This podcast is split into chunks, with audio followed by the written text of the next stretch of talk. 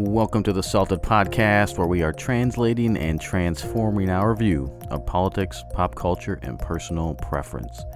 In this episode, we discuss to take the jab or not to take the jab. How do Christians view the concept of vaccine mandates through the lens of loving your neighbors and submitting to the government? Let's get salted. Welcome to the Salted Podcast. My name is Yon. This is Dan. And we are very grateful that you are here and you are alive and well on the backside of a five-part contemporary critical theory series. We still have listeners. We still do, maybe. I mean, we're recording this and we're hoping people listen. But today, we are dealing with a very big and yet small and pointy conversation. It's a sharp topic, it's man. It's a sharp topic. Well, don't turn us off after that. Okay, keep going. We're talking about the jab, to take the jab or not to take the jab. Should we receive willingly that Fauci ouchie? Yes. Or not? Receive. And, and of course, by jab, we mean jabs uh, slash boosters, right? right. So we're going to take on the vaccine question. And whether or not we, as Christians, how are we viewing this and how are we having a conversation about this specifically? The the idea of a mandate and making it a requirement. And if you stick around long enough, we will also deal with the personal preference of, in this beautiful fall season, do you prefer to gallivant around an apple-picking orchard or a lovely little pumpkin patch? Yeah. And, you know, is this specifically a question about gallivanting? Yes, it's a requirement, so okay. you really, you've got a thirty that'll, or forty minutes to consider that. That'll Listen. change my answer. Yes. So we're talking about the jab, and what is currently happening is that vaccine mandates are here, um, whether it be governmental mandates, whether it be uh, your private business entity requiring vaccinations, and kind of those deadlines are hitting as we're recording this, and so uh, there's a very large conversation in not only nationally but within the church world around how do I respond to said mandates uh, specific to the vaccination. That's actually that's actually brings up uh, the very reason why uh, this would make sense for us to do, and it has specifically to do with uh, not really the level of national interest or news coverage, Yon, but more importantly for me, it has to do with how often I'm asked this question from church family members and, and um, people that are close to me that have a, a sincere interest in, are there some guiding principles either that will help me hold my, basically that, that will help me hold my position, whatever it is. Right. So I get enough of these questions that I thought, this is probably as, as controversial and as divisive as this topic is. Um, might be helpful to somebody to weigh in on it. Yeah, and it's probably good to acknowledge that our starting point is that we're assuming that that's the disposition people have as they ask these conversations, ask these questions of the the simultaneously wanting to honor God in the way they live their lives, and also um, navigating what it's like to be a Christian in twenty-first century America and, and the, the, the governmental political system in which we, we abide in and the freedoms that we enjoy. So right. I think that's probably the, the disposition that people have, the starting point, as opposed to you're a scumbag and you want to murder people, or right. you're a scumbag and you want right. to put me in a gulag. Yeah, right? We're not confronting extremes here. Right. We're not... Um, We're not trying to level with or reason with people that have an unreasonably, um, um, I mean, e- extreme uh, side or decision uh, of their own. So, um, so I think that's worth pointing out. Yep. So we're kind of primarily dealing with two biblical principles that are gen- that generally surface in this conversation, and a lot of times we translate. We start to show. Talking about translating kind of the broader cultural conversation around the topic. Um, and today we're we're really kind of focusing on the the Christian, the internal debate that goes on within the Christian circles and kind of translating that specific to two biblical principles that seem to be emerging as the primary ways in which people are kind of navigating and, and viewing this. And uh, the first one is the idea uh, of love your neighbor, and how the idea of loving your neighbor selflessly is laying down your life for another person and your, you know, your own um, intentions, wills, desires, Uh, and where does that fall? On one side of the spectrum. So you're saying that's the rationale being used by Christians to say this is um, this is the the vaccine is something I'm going to accept, or that everybody should accept. Yeah, I think that's probably primarily the way that, that, that one side of the argument says you should abide by the vaccine mandate because it's the best way to love your neighbor. Yes, okay. Um, the other side is, well, what does it look like to embody the biblical principle of submitting to government authority? And what does that look like in the uh, twenty-first century American context? And specifically, we'll talk a little bit about um, the idea around religious exemptions. Are there specific religious exemptions within Christianity that we could point to? And then the um, the conversation around, is this, in fact, the mark of the beast? Now that's, I mean, that we, is so dramatic the way that you I left know, that hanging. I just left it hanging there, and I, I was waiting there was for more. You to say there, yes or no. I know. I thought there was more. I'm like, this sounds epic. Yes. Well, we will talk. But that's about not. That. We're, that's not. We're not going to make light of that. No, no. For, of course not. That's. I mean, some people have a legitimate question and concern about what that looks like and what some of the things that are being, you know, advocated for, and mm. we certainly don't want to just unwittingly take the mark yeah. of the beast, and that's yeah. a big deal, right? So um, so we'll talk a little bit about that as well. So That two, sounds so crazy, doesn't it? When you say unwittingly take the mark of the beast, yeah. as if, you know, you're like, listen, I don't, I cannot have caffeine after two o'clock, so is this decaf? Right. And also, does it include the mark of the beast? Yeah. I mean, well, it sounds so normal and natural when you say it that way. You can never trust those you diner can, waitresses. That's right. Diners. Yep. Lucifer incarnate. Um, is that just because the coffee's not generally very good? But anyways, yeah. Um, yeah, so there you go. Two things. Love your neighbor. And do we embrace the vaccine mandates and inv- embrace the idea of taking on that, that vaccine for the sake of my neighbor? And then what does it also look like in terms of how do I, if I disagree with that, um, how do I submit to government authority and embrace that b- biblical principle in navigating this? Right. Is this the part two, Yon, where we point out people kind of embracing religious exemption? Yeah, I mean, it could be, we yes. in terms of translating what the arguments are yes, out exactly. there, right? Yep, correct, yep.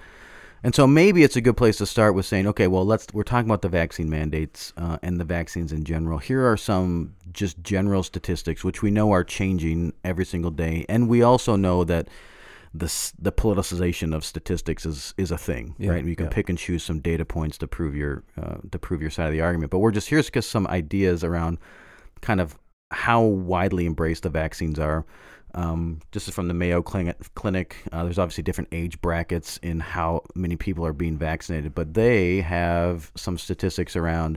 There's eighty-six percent of our sixty-five to seventy-four-year-olds have been fully vaccinated. So mm-hmm. double. That's I think that's des- double dosed, no booster included. But right, fifty to sixty-year-olds, there's seventy-four percent. These are these are actually really pretty high percentages, and um, I think the lowest one we have is twelve to seventeen-year-olds. There's forty-eight percent are, are vaccinated. So I think the the prevailing idea is, and again, this is maybe some of the frustration for people is the numbers, the target number is sometimes changing, but mm. they think maybe between eighty and ninety percent, eighty above eighty percent is kind of generally that's what people want to get to as a whole.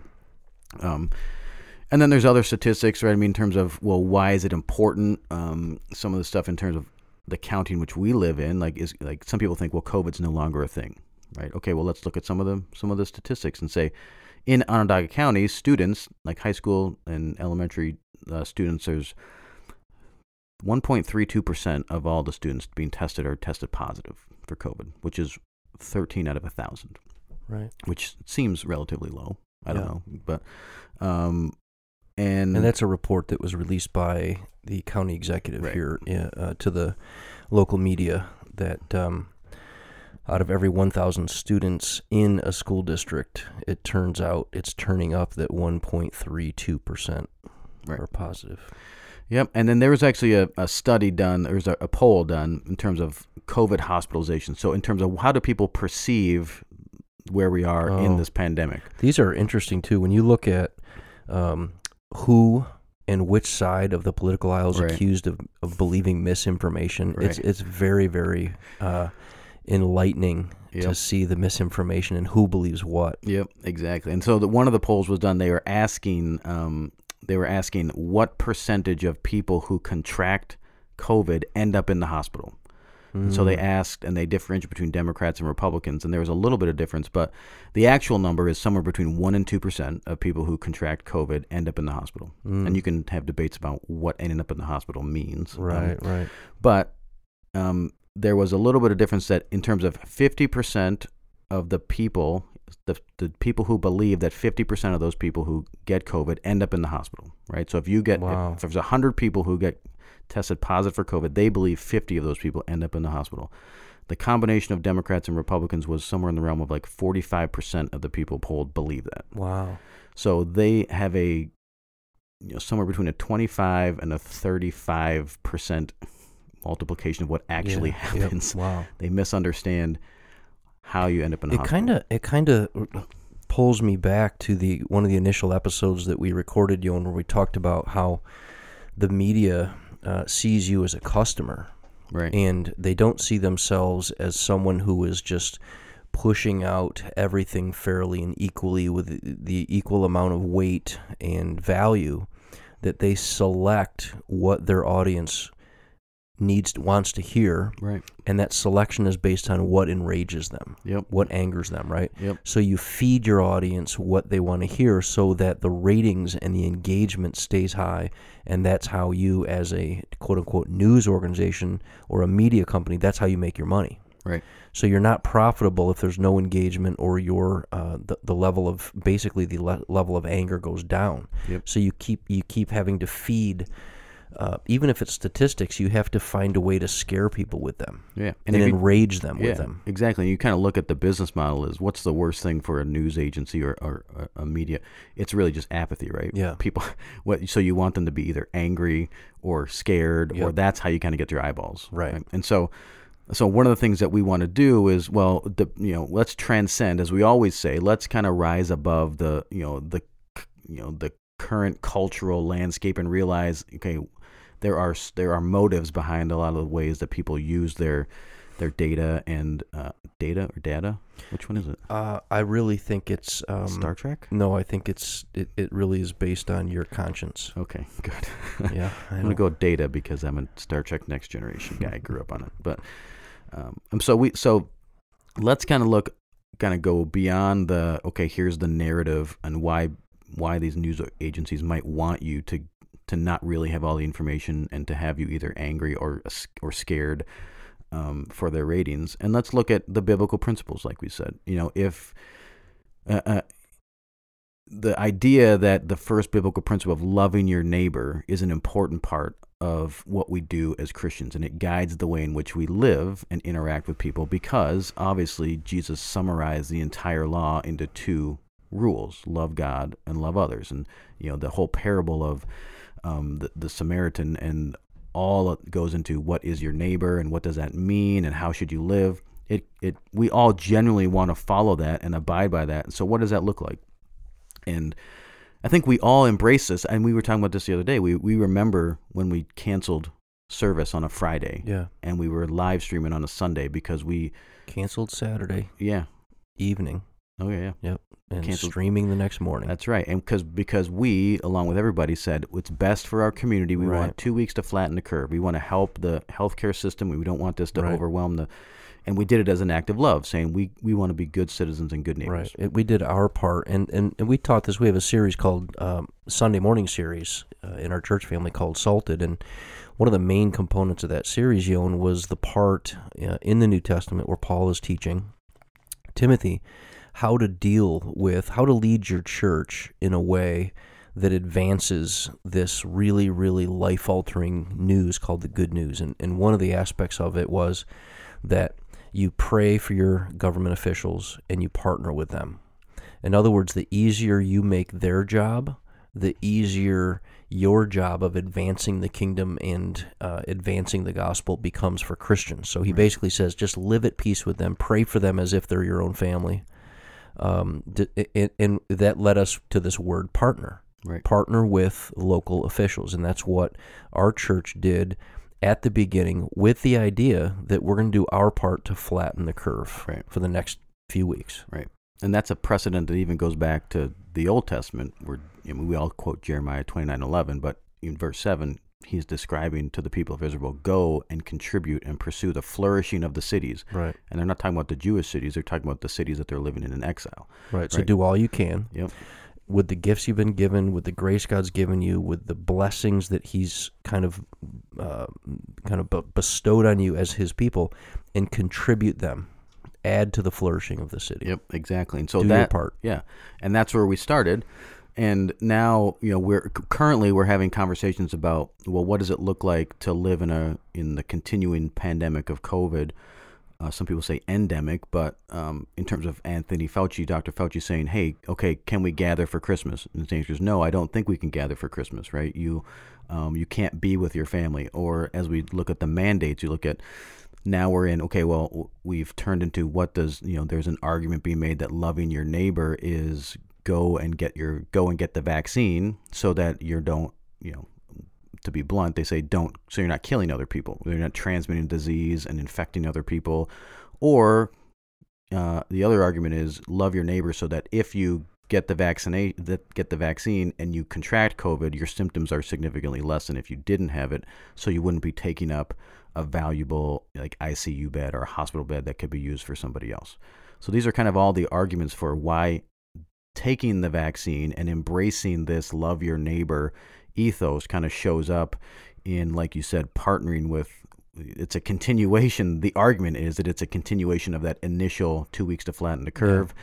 and it continues into, okay, now get the vaccine because that's the way in which you love your neighbor and right. prevent. So you're going to contribute the best as far as the resources that are within your control and the decisions that you make. You're going to protect other people, not just protect yourself, right. right? That the thought is that this is a way for me to elevate the needs, desires, safety, and security, and good well-being of my neighbor, even if um, I'm not too crazy about it myself. Right. So this is it, this is a means by which you can lit practically love your neighbor. Right, exactly. And you selflessly love your neighbor, not only your physical, geographic neighbor, but the people that are, you know, as Jesus describes who your neighbor is, it's even the people that you disagree with and right. your enemy and you have yep. no connection with, right? Yep. So you're going to take one for the team, essentially. Mm-hmm. And um, the, the the kind of the idea behind that is is that if you don't do that, then there you are risking, you're putting other people at risk of harm. Yeah. Right? Yep. Specifically around getting, contracting COVID and the symptoms that go along with that, right?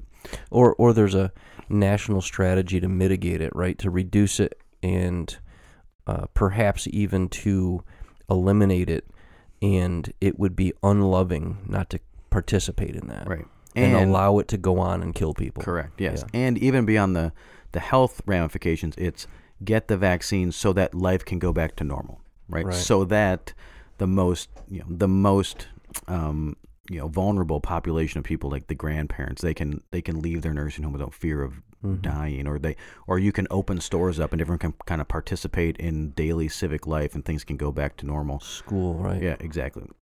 So that's kind of like the approach of the one side. It says, well, to really embody that love your neighbor biblical principle, we should embrace the vaccines and follow that, you know, that partnership with the government uh, authorities in the mandates. So that's kind of one side. There is kind of, now if you're on the other side of the argument, you, I mean, and you're listening and you're, you're, you don't agree with that. There is another side that says, well, what does love your neighbor look like on the other side of the argument? Mm-hmm. Right? How does it, it does it, the other side would potentially say, it's not very loving when you force me to take a medical procedure mm. and, and inject something into my body, right? It's, they would say it's not really necessarily all that loving to say you have to have this vaccine or you lose your livelihood or your kids can't go to school and get right. educated, right? You kind of are excluded from certain areas of life that you would think you're allowed to participate in. And seemingly eventually excluded from medical care as well. Sure, yeah. If you if you listen to some of the right. the more uh, extreme elements, it's okay, well, that person chose not to get vaccinated. We probably shouldn't provide them care when there's right. other people. I mean, there's doctors that are saying that, right? right. They will no longer see uh, unvaccinated patients. Right. And, you know, that's probably a pretty slippery slope where you think how many you people think? are in the hospital for, uh, for choices something. they've exactly, made. Yeah, yeah so, exactly.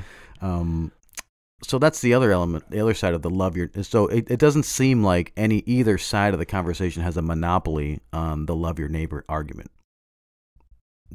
Unless, but it is used. Yeah, but it is used. It's used, and I, I, I understand it. Yep. I understand it. And so the biblical, you know, so that's a big one, right? We want to live in accordance with how God and specifically the Jesus kind of summarized the law and say, well, love your neighbor. Um, and so I don't think we, we're not going to solve it through the love your neighbor conversation of what do you do? Um, the, so then the next biblical principle that kind of comes alongside that is, okay, well, if we can't really solve it in the love your neighbor conversation, because both sides can say, well, either, you know, either side is either, either not so loving or it is loving. Then the, the next one we talk about is, well, what does it look like to, to submit to the government authorities and what's right. written in Romans and what Paul instructs us to do and how we submit to the, to the government. Um, and so really in the Christian world, the question is, well, do you, do you take the jab be, simply because the government tells you to take the jab, or do you not take the jab? Right, and I was thinking too, do you only take the jab if it's a law written by elected legislators? Or do you have to give in to every, um, I think it's what, executive order, you could call it, in the ancient biblical times, it would be called a decree right. or a tyrannical whim. Sure. You know, the, mo- the more cynic, uh, more cynical yep. person would probably call it a, so in other words, by what authority? Is it the authority of their position? Is it the authority of the law that was written by elected officials, uh, legislators, or is it just...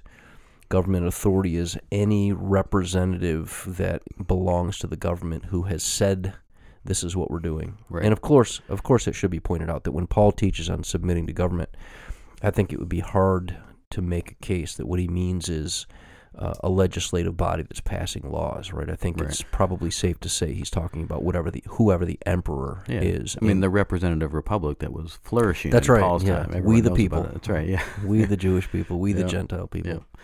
Yeah, when you look at, obviously, we think we've said this a lot, is when you, when you read Scripture and you read about how Jesus approached politics, it's, okay, well, the situation was pretty dire compared to what we're yep. going through. Yeah, yeah. So, that's worth reminding ourselves of, too, that what they were facing politically, and this is another question that I think gets raised with me quite often, is is some level of concern about how horrible the the, the, the current culture is. Sure. In America, you know, right. in, in North America, yep. in, in, in United States. Yep. And I and I just cannot, um, I cannot avoid feeling like that the ancient cultures were so much more vulgar, painful. The persecution was right. over the top and, and very similar to some of the harshest places in the world right now. Yeah. That's what biblical culture was like. Right. Yep. So I kind of feel like now, you know, it's... Uh, It's almost like first world problems when we think about quote unquote persecution or culture war or yep. how bad we've gotten mor- morally. Yep, and I think that's probably where the, um, where maybe some of the big debate around submitting to government authority is in the Christian world, and and part of it is connected to the love your neighbor, but really part of it is okay, do it for the common good, right? You do it, you sub, mm. you you subjugate some of your individual liberties. I think Doctor Fauci has said this: it's not time to exercise your individual liberties; it's time to improve. to do something for the common good, mm. right? Which is, you know, it's a good, it's a good thought in theory, right? And yeah. it's kind of, it feels compelling because it pulls on the heartstrings, but it's a it's potentially a dangerous precedent to set. But so there's that element, but then there's also the element of, well, I want to, we want to ensure that the freedoms that we enjoy are maintained. And some of the people who would oppose a government mandate would, would presuppose into the future and say, well, if we give away this liberty, then we're slippery, we're slowly sliding into something that we don't want to do. And so an act of civil disobedience is a, you know, it's a proactive attempt to kind of maintain justice and liberty and, right. and that kind of stuff. So, So that's kind of like maybe the, the scenario in which we're in, but the question then becomes, well, we have a vaccine mandate, right? Our, the philosophical conversation is one thing, yeah. but the next thing is there is a mandate out there, and as Christians, there's kind of two ways you can, two kind of approaches to it when it comes to this, and the first one is a lot of times it's, well, it's okay, I can just get around the mandate because I have a religious exemption. Right. And there's something within my Christian faith that what um, is that, Yon? For someone who's listening who has heard that isn't quite sure what that means. Yeah, so it just I mean, there are some things um, that are built into the, the mandate where if you, if you can prove that you're you know, your First Amendment right of freedom to re- of freedom of religion, if you can prove that, well, my it goes against my religion to get this vaccine, wow. then I am I'm exempt from the yeah. mandate, right? And so the question is, what are some of the religious exemptions that are found in Christianity in the Bible that would say, no, here's I can clearly right. point to this, um, and that's your job. You got to tell us all of them, right? Yeah, I think yeah. there's twenty-four clearly laid out. I don't have them written down, but I will run them run through them right, off yeah, the top of yeah. my head. yeah, this is kind of hard because we kind of. We dug into this. We spent a lot of time talking about this yeah. you know, with, with a good faith effort to say, well, what is the religious exemption? And I think maybe um, we didn't have a lot of success coming up with really explicit ones, but we can kind of infer maybe. Yeah. Yeah.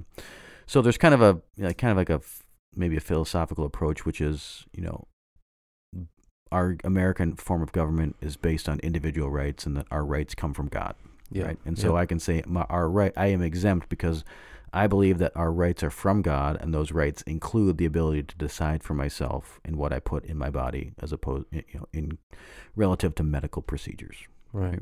What you put in your body. Right. Right. Which yeah. is just different from um, what I do with my body. Correct. Yes. Yeah. Exactly. So someone is f- essentially forcing a medical, you know, it's a, it's not a procedure, but it's, you know. forcing you to take some sort of medical right, intervention. Body, yeah. yeah. So the idea is, you know, the, the Judeo-Christian worldview informs the American form of government, and that's my religious exemption. Not, I don't think, a very compelling, strong case for religious exemption.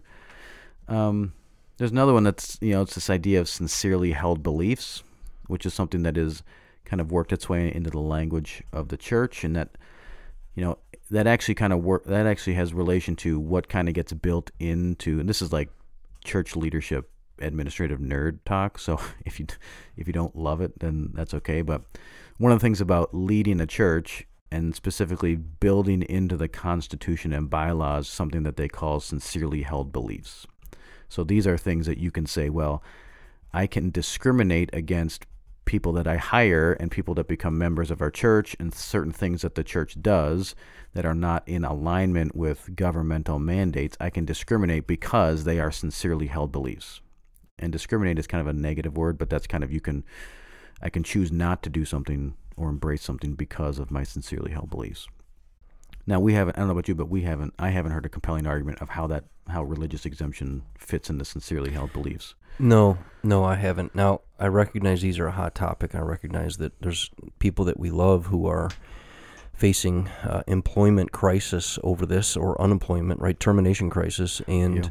they're processing this idea that um, there is an exemption available called religious exemption.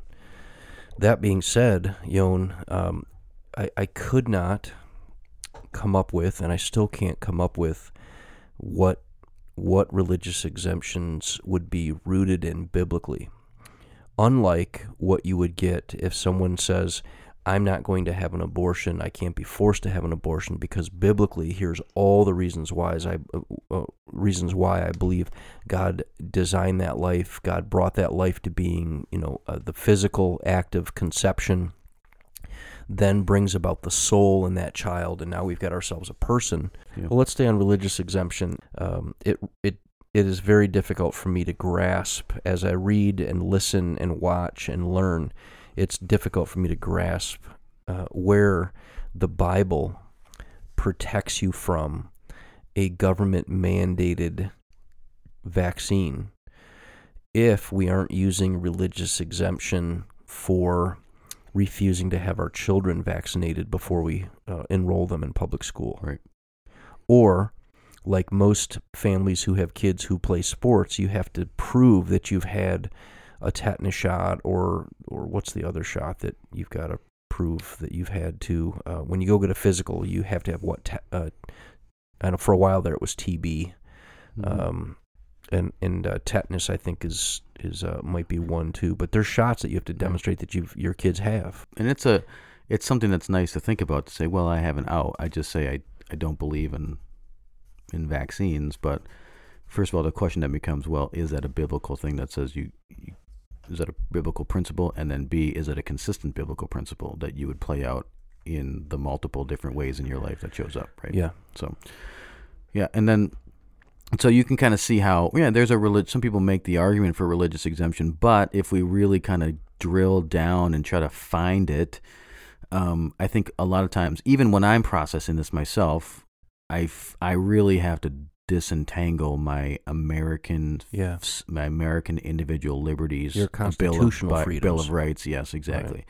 And I think if we, if you, dear listener, would, would, would, you know, heartfeltly consider that and say, well, where are, and we've been saying this kind of regularly is, you know, what, and that's the whole point of the podcast is how are we navigating these things from a biblical perspective and right. disentangling it from the other things that are informing the way we do things. Not that those things are bad, but they're not ultimate, right? So that's kind of the religious exemption area. Yeah, and I guess I guess some of the some of the conversation I've heard is around, and you've mentioned this, and I think I started to mention it, is sincerely held beliefs. Yeah, and I think I'm going to circle back around to that, but that okay. that is one way in which people have said, you know, I'm gonna I'm gonna sign this religious exemption. I'm gonna file it so that I can keep my job and not be terminated, to protect myself from being terminated from this mandate, right? And I'm doing so because of sincerely held beliefs, right? And again, um, which beliefs? Right, exactly. Is it constitutional freedoms? Yep. Or is it Christian liberty freedoms? Right. right. And if it's Christian liberty freedoms, you know, I mean, what what verse sure. are we? And I did not find very good verses. Yeah. And, you know, as much as... I'm open to it. Yeah, exactly. Yeah. It wasn't for lack of trying, that's for sure. That's right. right? yeah. uh, I almost gave away our perspective by saying something, but I didn't. So close. I was very so wily. Close. Um, Reckless. Yeah. So, again, we're on the, the topic of the principle of submitting to government authority, right? So the idea that you can get around that um, that vaccine mandate through a, a religious exemption mm-hmm. or, an, or you know, uh, you... you you lay down on your sincerely held beliefs, right? But the other thing is, okay, well, there. Well, if we can't necessarily get ourselves out of the religious exemption, then the next thing is, okay, well, what does, you know, what are some negative things that we can see in terms of, well, vac or governments mandating things that right. that might be construed as things like the mark of the beast yeah, and some if, of the signs of the end, right, end time. Right, because if you do... Uh, any kind of study, research on what the Bible describes as the end, the way that the world begins to end, there is a major piece of the puzzle that is put in place to help that picture take shape. And that picture, uh, that puzzle piece is a mark right. of some kind, right? So what we have now is we have Christian leaders, um, you know, not necessarily Christian wacko false teachers, like long-term, lifelong pastors of significant churches who are describing this mandate from the government as the equivalent of, the same as, it, it probably is, it may as well be the mark of the beast. Right. Taking a mark, uh, which I'll I'll talk a little bit more about that later, but so that's uh, that's one of the ideas is that to submit to the government authority is biblical. But it ends when that mandate sounds like and can right. be described as, you know, or fits into the biblical narrative as the actual mark right. of the beast. Yeah, and we kind of joked earlier about accidentally, you know, slipping into the mark of the beast and being like, oh, I'll take a little bit of decaf and the mark of the beast. And I think that's maybe, I think I've heard it a lot, and it seems to be a running theme in the, you know, is that it seems to me as though we're afraid that we will accidentally get it, and we, it won't be as, it won't be as plain yeah. and obvious as it as it should be, or I, yeah. I believe it to be. Yeah, and I do remember when the Mark of the Beast talk was surrounding credit cards. Right, you're going to give them your Social Security number, and you're going to give them access to your finances, the and you're going to club. It's the yeah, yeah, Diners Club. You talk about dating yourself. Yeah, I mean, I never had one, but your grandpa I, yeah. did. Yeah, I mean, it's funny because we we talk about cryptocurrency a lot. Probably a lot of people think cryptocurrency is now the, is the mark of the beast too. Yeah. So we've got a double whammy here. But yeah. but it is. I mean, it's not. We, we kind of joke about it, but it is right. There's a level of, and I think some of it is is the government's, you know, the the the authorities' lack of transparency and message mixing that kind of creates a, a sense of distrust in the, yeah, in, in yes. what they're mandating and why they're mandating That's it. Huge. So there's a, so everyone everyone kind of leans to, oh, you're a bunch of conspiracy theorists. Well, you know, there is. The government's not doing a very good job of, yeah. of making themselves credible and trustworthy to say, you know what, I do actually. That's, you know, you're actually for me and not could, for yourselves. Yeah. yeah, you could probably, this could easily be a topic, right, that we could talk about. What is the source of some of the angst, really maybe even a lot of the angst in our culture? And the source is, is mistrust. Right. Or is it distrust? I think it's both. What if I just said is-trust? I think a lack of trust. Yeah, a lack. There's a, there is a lack. There's a lack of trust, and that's fueling conspiracy. That's fueling, I think, some really, really deep, harsh, hardcore um, convictions against, a lack of support for, res, you know, um, challenging uh, elected leaders. You see this in the school boards. You know, there's a there's a lack of trust that's uh, palpable now. Yeah. And one of the things I talk about in trust in terms of teams and interpersonal, and it's it's so critical, is that, you know, real trust is vulnerability based, and it's assuming that other person has the best, my best interest in mind, yeah. and they have good intentions. Right. And I think if you were to say, when you look at the relationship with people interpersonally, but then also on the broader political sp- stage, you can say, well, do you really, do I trust? And I think the, the government has done a terrible job of even corporate corporations saying, do I trust that that entity, those people have my best interest right. in mind? And I and I probably would say, most people don't agree with that, which is right. why you can get these conversations around, well, is this the mark of the beast, right? So, yep. But for where we stand, probably not. But don't hold it against us if it is. That's right. God. Yeah. Yeah, I think so. We had to put that disclaimer in. Now we're good.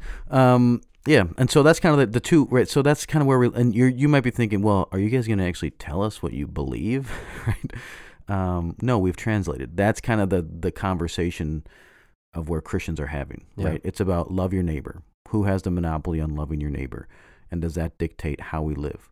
Uh, also, submitting to government authority. How does that play? Do we just do it because that's the prevailing principle, or do we um, do we have conversations around what does it look like to, to operate in twenty-first century America and kind of have, be civilly disobedient and that kind of stuff? So yeah.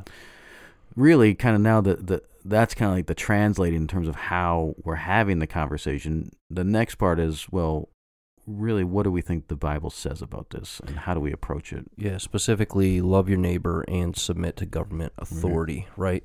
Um, the first thing that comes to my mind when we think about love your neighbor, Yon, is who gets to define what love is, right? Do the elected government officials get to describe to the Christian church and Christian family what love is? Right.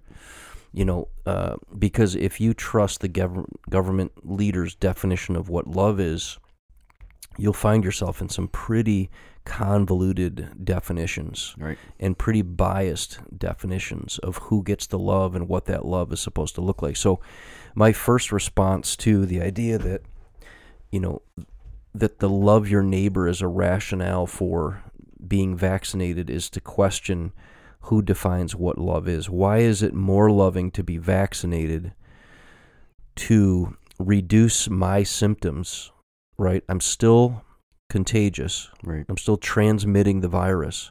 Why is it more loving to protect myself if I'm still transmitting than it is um, to force somebody out of their work, right. out of their job, mm-hmm. right?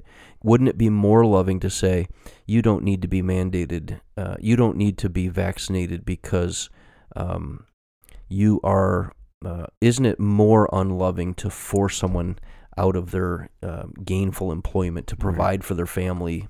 Also to force medical workers who are on the front lines of caring for COVID patients off the job because they didn't Uh, receive this mandated vaccine. So I'm not advocating for one or the other. I'm simply saying, which is more loving? Right. Yeah. Is it more loving to say, no, you can keep your job um, because I recognize that you have a hard time, you know, accepting this vaccine. Um, isn't that loving as well? Right.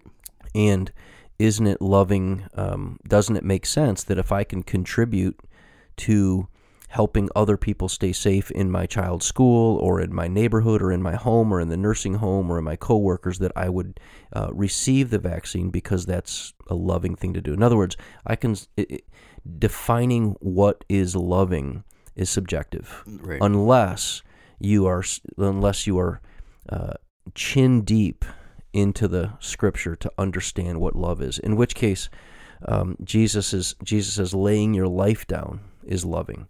It is elevating the needs and the um, desires of someone other than yourself. In fact, um, you know, Paul says different different ways, a couple different times in the New Testament, he says, love, don't just merely say you love one another, but love takes action, right? Love is an action word. It's not a feeling, it's not a sensation. So, so if I were to kind of use this love your neighbor line, I don't know that I would use that love your neighbor line in this particular hmm. case. I don't think this is a compelling argument, um, you know, because there's so many other ways to love your neighbor that are legitimately biblical, where Jesus is loving his neighbor um, in ways that are very practical and very measurable.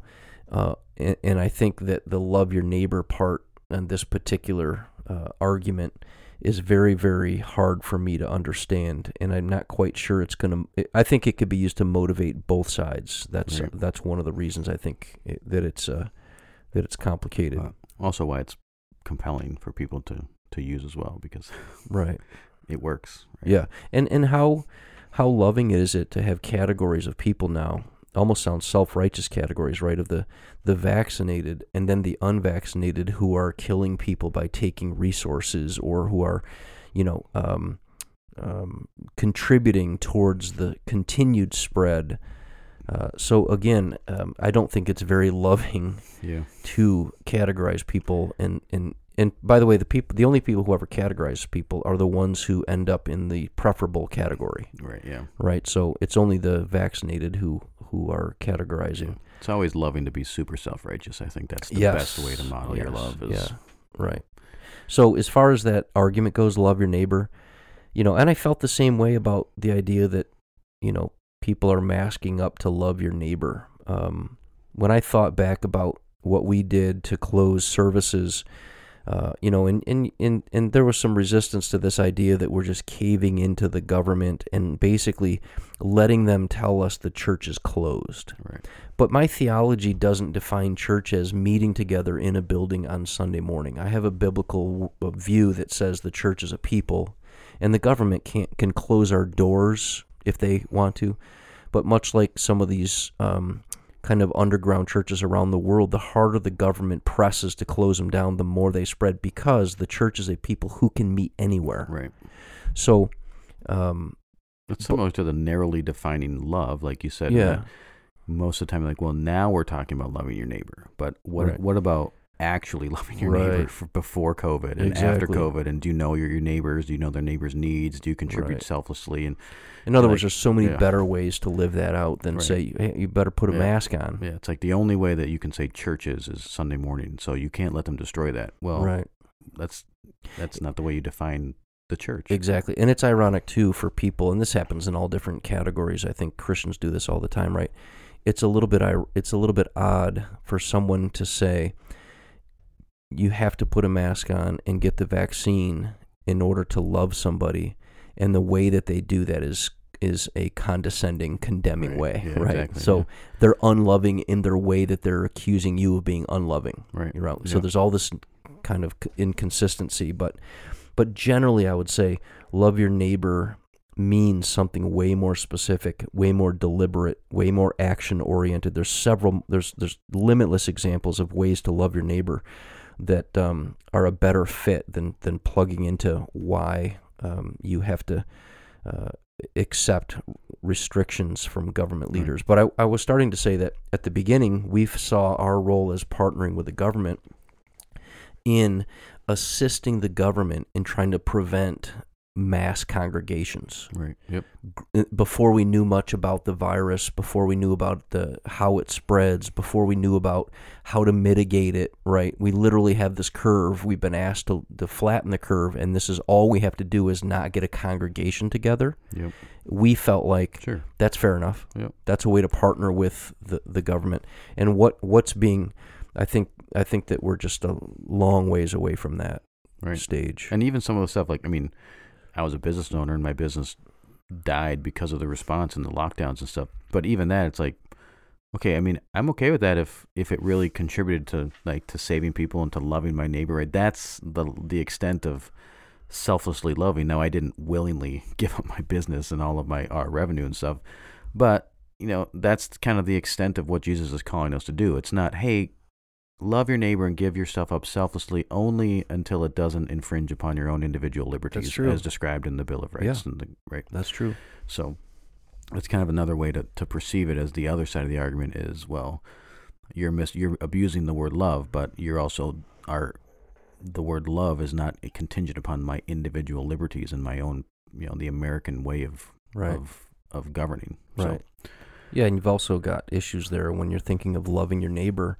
What about visiting my um, gathering with my my elderly family? Right. You know, and what about how important is it to be with my elderly family versus um, putting a mask on for people who could potentially, you know, and there's some, obviously there's some contention on whether or not masks are, right. you know, there's an efficacy there in trying to accomplish the the yep. the goal. But but uh, again, it's clear cut to love your neighbor in specific ways that, you know, this is seems like uh, such a reach. Uh, at this stage, it seems like a reach. You know, and that brings me to the other argument, submitting to government authority. And by the way, there's so much that could be said about this, Yon. I mean, there's so much yeah. that could be said. I mean, we could, uh, I would love the, the, for this to be more of a conversation with people that view differently uh, and have right. different angles, because there's no way I can, I'm just scratching the surface. Yeah. And also, you know, it's inconclusive. And my mm-hmm. thought is that if I can kind of get people tracking with the way that I'm thinking, that maybe something resonates or maybe something uh, sinks yep. in, you know, that, that didn't before. So when I think about transforming our worldview on how we approach submitting to government authority, uh, I told you that at the beginning our thought was that in First Timothy, when Paul talks about, and he says to, and he says to Timothy, Timothy, when you're leading your church, you know, lead them this way, partner with mm-hmm. government officials.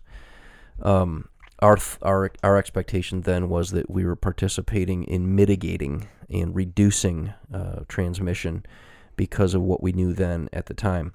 Um, so in the submitting to the government, uh, one of the reasons why someone would not do that is because they have, it violates, submitting to the government violates their religious convictions. Right. Um, and that if you have a conviction against something, the government cannot enforce that or force that upon you, and you don't have to submit because it violates your conviction. Mm. In other words, there's the law of the land and there's God's law, and I'm going to submit to the law of the land until it violates God's right. law, right? That's mm-hmm. that's the idea with this submit to government authority. By the way, generally, in almost every other occasion or circumstance, I would say submit to government authority as a means of being winsome in the community, for mm-hmm. sure. Yeah. Definitely. As far as you can, make peace, pray for your government officials, um, um, literally have an amicable relationship with them as much as you can to, f- to so that they're not irritated uh, and so that they continue to keep doors open for the advance of the church and right. advance of God. They may not know that's what's what they're what right. they're doing, but they're not getting in the way because you're irrit- you're an irritant. Yeah. I think that's what the intention of what Paul is writing to Timothy. Yep. Um, so on the religious exemption side, uh, I know that there are some who are saying it's a matter of conscience. And this is an interesting conversation because in Romans, Paul writes about what do you do when you are faced with a choice between eating food that has been sacrificed to idols and violating your conscience, right? You're basically endorsing idolatry by by partaking of this food. Uh, and... And in this case, too, or in this particular example, he, he also references, and Peter got himself in trouble with Paul um, later on when um, Peter was giving in to the religious authorities and the religious people uh, who were Hebrew people who were observing the law, and they were demanding that the Gentiles who weren't Hebrew, when they came to faith in Jesus, that they be circumcised. And the reason was because the law says so. Right. And so they were demanding that they that new believers be circumcised. In some cases, Paul is saying uh, there are there are new Christians who are eating. They have no idea that they should not eat meat sacrificed to idols. And Paul started to describe, what do you do when you're you have to make a decision on whether or not you participate in something that isn't clearly described right. as a sin. And and and Paul said, one of the most famous things he ever said is, uh, I actually permit myself to do all things mm. among all people so that I may reach some, right? Right. Um, how does that go exactly? I am all things to all people yeah. that I may reach some, yeah. right? So I'm uh, I'm making allowances for observing and participating in what the culture's doing right. short of sinning, so that I could reach some people. I don't right. let my um, religiosity get in the way of reaching people, right? right. So so in, in Romans there, he's saying there are some matters that are going to come to the surface that are disputable. Mm-hmm. They are neither black nor white. They are neither sinful or unsinful. They're complicated issues, and and you have to have convictions that are based, and, and if you have a conviction, follow them. Right. But your conviction should be shaped between you and God from the Scripture with the aid and the empowerment and the clarity and the illumination of the Holy Spirit. Right. Once you own those convictions, you should live them with confidence. You also can have confidence to live free from the law. It's called Christian liberty, right. where you no longer have to follow the law in order for God to be happy with you or to win his approval, that there's some new Christian liberties that emerge that free you from these religious routines. Right. So you have Christian liberty uh, that you can exercise. But Paul says this, there is a limit to your Christian liberty. And the limit is that by your liberty you cause a weak believer, new-ish believer, to stumble in their faith. He doesn't say that you should avoid things that offend people or that get, you know, lifelong Christians all uptight. And right. basically what he says is, if your liberty, right, if if you have, if you feel like you have the liberty to consume alcoholic beverages, but you are you are around and you're near somebody who has a lifelong addiction and they're battling through it and they just have a new faith. Right. He said, restrict your Christian liberty because you love that person. Right. So love is the only real restriction for. So so I, I really think we're onto something with this, because when you think about your convictions, are vaccines black and white? Are they right or wrong? In the Bible, can you look and see scripture and verse where vaccines, taking some substance into your body, um, is a violation of God's black and white? Um, is it a sin against God, right? right? And And it just seems so hard to find anything. So that would make this a disputable matter, perhaps? Yeah. yeah. And in that case, you need to have a conscience. You need to have, uh, sorry, you need to have a conviction and follow your conscience. Right. And God forbid, he says, God forbid we look down our nose at somebody for accepting something or condemning somebody for accepting something. Right. And God forbid we condemn someone and look down our nose at someone else who um, accepts something or who receives right. something. Yeah. Um, so... I really think that one of the ways that this is going to be helpful is that people are allowed to follow their conscience. And I do believe it's possible. And I also think it's possible that you could argue, uh, Pastor Dan, you're missing it on this one. Here's why Paul was relating these particular items to this, that, other thing. I'm, I'm, I'm fine with that. But if you're looking for a way to guide yourself biblically in a biblical worldview, I do think that it's possible to say, now, now, Now, you might say, well, obviously Christians should restrict their Christian liberty because if if if they if they don't get this vaccine, right? If they say, well, I'm I'm free not to get the vaccine. Well, if you don't, that's unloving. Right. You know, I'm not quite sure that Paul was refer- he was talking about shipwrecking somebody's faith. Is right, somebody's right. faith going to be shipwrecked because somebody, yeah. uh, you know, uh, uh, restricts themselves from getting this right. this vaccine? Probably not. You you might... You know, it, they might um, tip over their idols, their sure, religious right, idols, yeah. but you're not going right. to shipwreck their faith. Um, yeah. So I think that the matter of conscience thing is worth pursuing. Hmm. Um, I have a, I have a, I'm a conscientious objector, but it's not based on God's rules or God's law. It's just based on my own conscience. I'm sure. not comfortable. And then you have to apply that consistently. Right. Yeah. Right. So if I say I, I have a consci- I'm, I have a conviction against vaccines. Does that also mean vaccines for your children to enroll them in school? Right, yeah. Or does it only mean as of now because Biden's the president and he's mandating it? Right, yeah. You know, did I have the same conviction when my president was in office? Right. Will I have the same conviction if that president comes back in office, or if there's another president who decides that, you know, these are going to be permanent? Uh, and, and, and again, the consistent application of one's conviction, I think, is worth exploring. I think if we're integrist people, we have yeah. to say, is this my conviction for all areas of my life, or is this a convenient conviction I've kind of stirred right. up for this particular yeah. example? And we joke about how if the roles, if the parties were different, right? Yeah. The response yes. would be diametrically sure. opposed, right? We right. would be totally different. And, right. Um, I think there's, uh, that's not hard to prove. Right. Just play their own words exactly back right. to them. Yeah, exactly. Right. And so one of the things I think, I think one of the things that we generally land on, and we land on it a lot, is in this con, in this conversation, you should be known by your neighbor more for how you love them, not yeah. how you love them compared to what your view is on the vaccine mandate. Right. Right. And this should be able to point to some real tangible ways and say, this person loves me, and I know they love me not because they told me that they got the vaccine for me, but because they're in part of my life, they're serving me, they're loving me, and they're selflessly loving me. Yeah.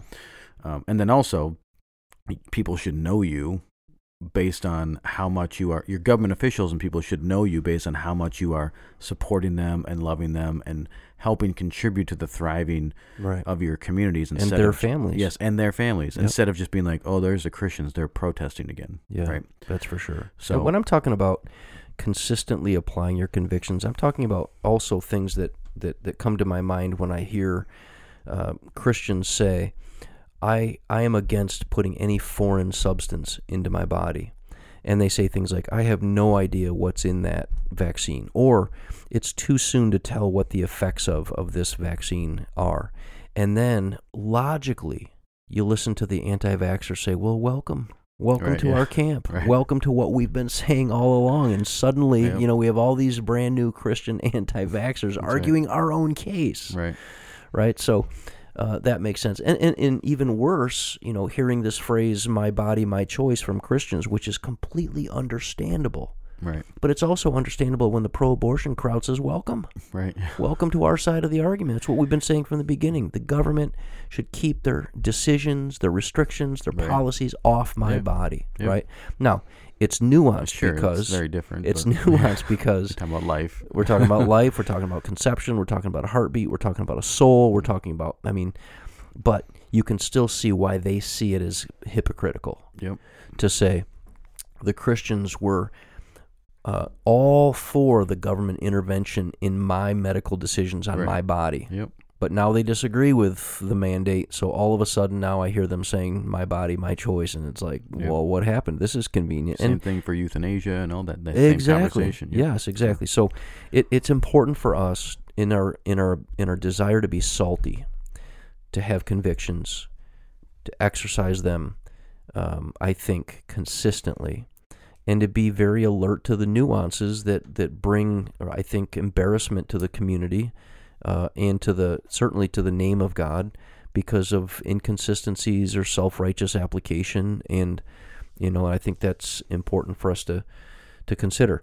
And when I think about someone saying, "Well, anti uh, resisting the vaccine is important to me, and I'm doing it because I have sincerely held beliefs," and that basically sincerely held beliefs means that the government recognizes that certain religious uh, um, institutions or um, uh, factions or whatever you want to call it, they have beliefs that they get out of their truth source, right? Whatever sure. book or whatever Bible or whatever kind of version of the Bible they've got uh, or whatever kind of source that they've got. And those things generate some uh, some beliefs. And so what Christians do is they say, well, here are things we're against, here are things that we're for, and the government has found a way to kind of allow them to practice those beliefs and not meddle and, and get involved in, in, in kind of like um, um, objecting to them because they are that group's sincerely held beliefs. Right. And one of the reasons why I think that we have to be careful that we don't uh, refer to sincerely held beliefs when we're talking about the vaccine is because we say as Christians that we are anti-abortion because the life of that baby and protecting that life is a belief that we sincerely hold that's right. biblical. And there's all these reasons why, as I mentioned right. earlier. Or uh, we might say the reason why our minister, our our pastor of our church, doesn't um, perform same-sex weddings is because we have a sincerely held belief that God has designed marriage for uh, a male gender and a and a uh, female, and He's articulated that specifically in the Scripture.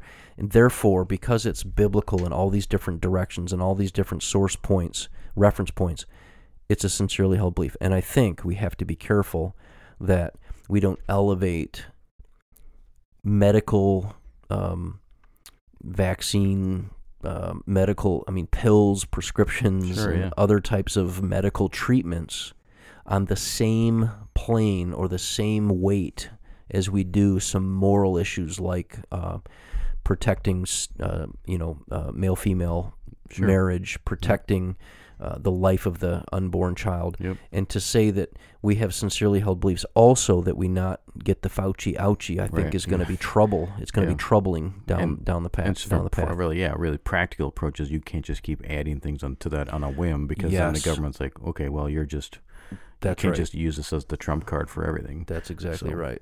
Yeah.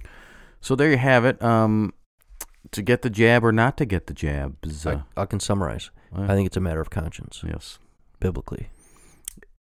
And love your neighbor. Just love them. Yeah. Right? And support your government, pray for them. And, you know, is this, does this mean we're libertarians? Is this what you've we've landed on? You know, or, you know? I don't think we should get into that know, right yeah. now. So. Yeah. Um, so now we get to talk about the fun stuff and the important stuff of, do you support the government mandate that apple picking is the priority over pumpkin picking? That's right. I do. You're an apple guy, not a pumpkin I would, guy? I would, and I wouldn't even mind if it were mandated by the government.